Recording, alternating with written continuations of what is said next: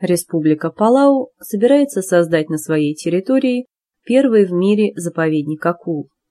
Об этом сообщило британское информационное агентство BBC News в пятницу 25 сентября. По данным BBC, Палау полностью запретит ловить и убивать акул с коммерческими целями на своей океанической акватории. Это около 600 тысяч квадратных километров. Напомним, что Палау – это государство с населением в 20 тысяч человек, которое расположено на двух сотнях небольших островов в Тихом океане.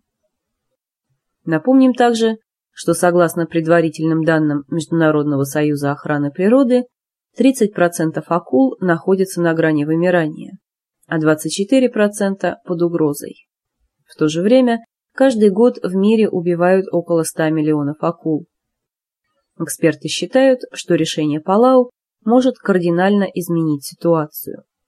По данным экологов, у берегов Палау обитают 130 редких видов акул.